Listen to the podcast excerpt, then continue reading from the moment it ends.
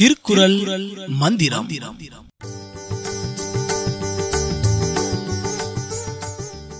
அனைவருக்கும் வணக்கம் குழந்தைகளா. இன்று நாம் சிந்தனைக்கு எடுத்துக்கொள்ளும் திருக்குறள் அகவல் முறை செய்து அருளும் இறையை போற்றி. முறை செய்து அருளும் ஒரு தலைவனானவன் ஒரு அரசன் அல்லது தலைவன். சரிங்களா? அவங்களுடைய பண்பு எப்படி இருக்கணும் அப்படின்னா நீ தலைவராகணும் அப்படின்னா உங்ககிட்ட என்ன குணநலன் வள இருக்க வேணும் எப்படி நீ உன்னை வளர்த்துக்கணும் அப்படின்னு இதன் மூலமாக நான் சொல்ல வரேன்னா அதாவது நம்மளை வந்து பல பேர் வந்து பேசுவாங்க. சரியா? நம்ம செய்யக்கூடிய ஒவ்வொரு செய்கிறது நமக்கு பல விமர்சனங்கள் வரும். சரிங்களா? நம்ம செய்யறது பல பேருக்கு சரியா படலாம் பல பேருக்கு தவறா படலாம். எல்லாரும் நாம செய்யற கருத்துக்களை ஏற்றுக்கணுங்கிற அவசியம் கிடையாது.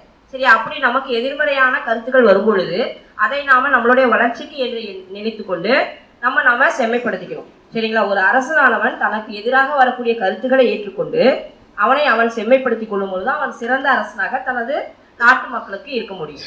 அப்படியே நீங்களும் ஒரு தலைமை பொறுப்பு வகிக்கணும் உங்ககிட்ட தலைமை பண்பு வளரணும் அப்படின்னா உங்களுக்கு எதிராக வரக்கூடிய கருத்துக்களை உங்களுக்கு அது வெற்றி படிக்கட்டுகளாக மாற்றிக்கொள்ளக்கூடிய பண்புகளை நீங்கள் வளர்த்துக்கொள்ள வேண்டும். சரிங்களா?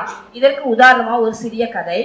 அதாவது ஒரு பெரிய மலையில் இந்த கதையை நிறைய பேர் கேள்விப்பட்டிருப்பீங்க. நான் நேரமின்மை காரணமாக சுருக்கமாக சொல்லிக்கிறேன். சரிங்களா? ஒரு பெரிய மலையில் ரெண்டு பெரிய பாறைகள் இருக்கு. கற்கள். சரிங்களா? அந்த கற்களை சிலையாக வடிப்பதற்கு தனக்கு தேவை அப்படின்னு சொல்லிட்டு ஒரு சிற்பி வராரு. தட்டி பார்க்குறாரு. எந்த கல் வந்து நம்மளுக்கு சிலை வடிக்கிறதுக்கு உதவும் அப்படின்னு சொல்லிட்டு உளியால் சரியா? தட்டி தட்டி பார்க்குறாரு.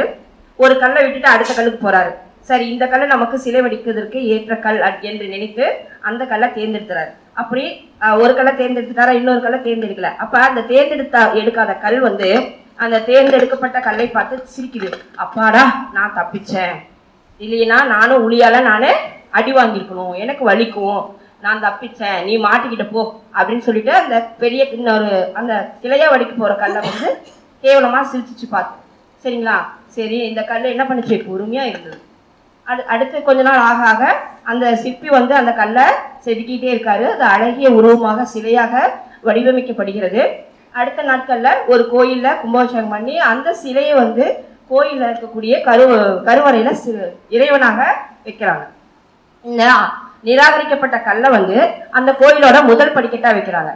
சரிங்களா? அப்போ அந்த கோயிலுக்கு வரவங்களாம் அந்த ப- அந்த கல்லில் தேங்காயை உடைச்சிட்டு தான் அந்த இறைவனாக உரு உருவாக்கப்பட்டாங்களா? அந்த சிலையை பார்க்கறதுக்கு போகிறாங்க சரிங்களா? அப்போ அந்த சிலைக்கு என்ன ஆகுது? தினமும் பாலாபிஷேகம் தேன் அபிஷேகம் எல்லாம் நடக்குது. இந்த கல் தினமும் அடி வாங்கிட்டு இருக்கு இதில் தேங்காயில். சரிங்களா? அப்போ நாம் எப்படி பண்படுத்தப்படுறோம் அப்படிங்கிறத நீங்கள் இதன் மூலமாக புரிஞ்சுக்கணும். மற்றவங்களை கேவலமாக பேசுறது மூலிமா நாம் எப்பயுமே வாழ்க்கையில் உயர முடியாது. சரிங்களா?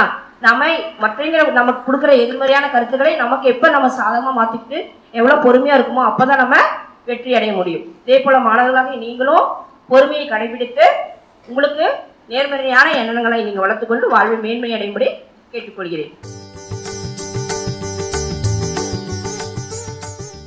நீங்கள் தொடர்ந்து கேட்டுக்கொண்டிருப்பது நமது ஆகநல் வானொலி தொன்னூற்றி ஒன்று புள்ளி இரண்டு அலைவரிசை. கேட்டு மகிழுங்கள்.